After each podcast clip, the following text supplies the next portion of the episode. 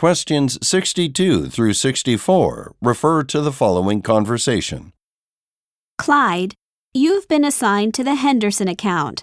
You'll be overseeing all of Mr. Henderson's assets and future investments.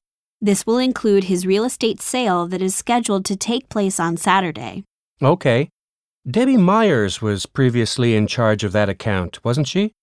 I'd like to meet with her in order to be briefed on the status of that transaction. Yes, she used to be in charge of it. But since she was promoted, I've had to give some of her work to others. Seeing as how she handled the account for several years, it's a good idea for you two to communicate.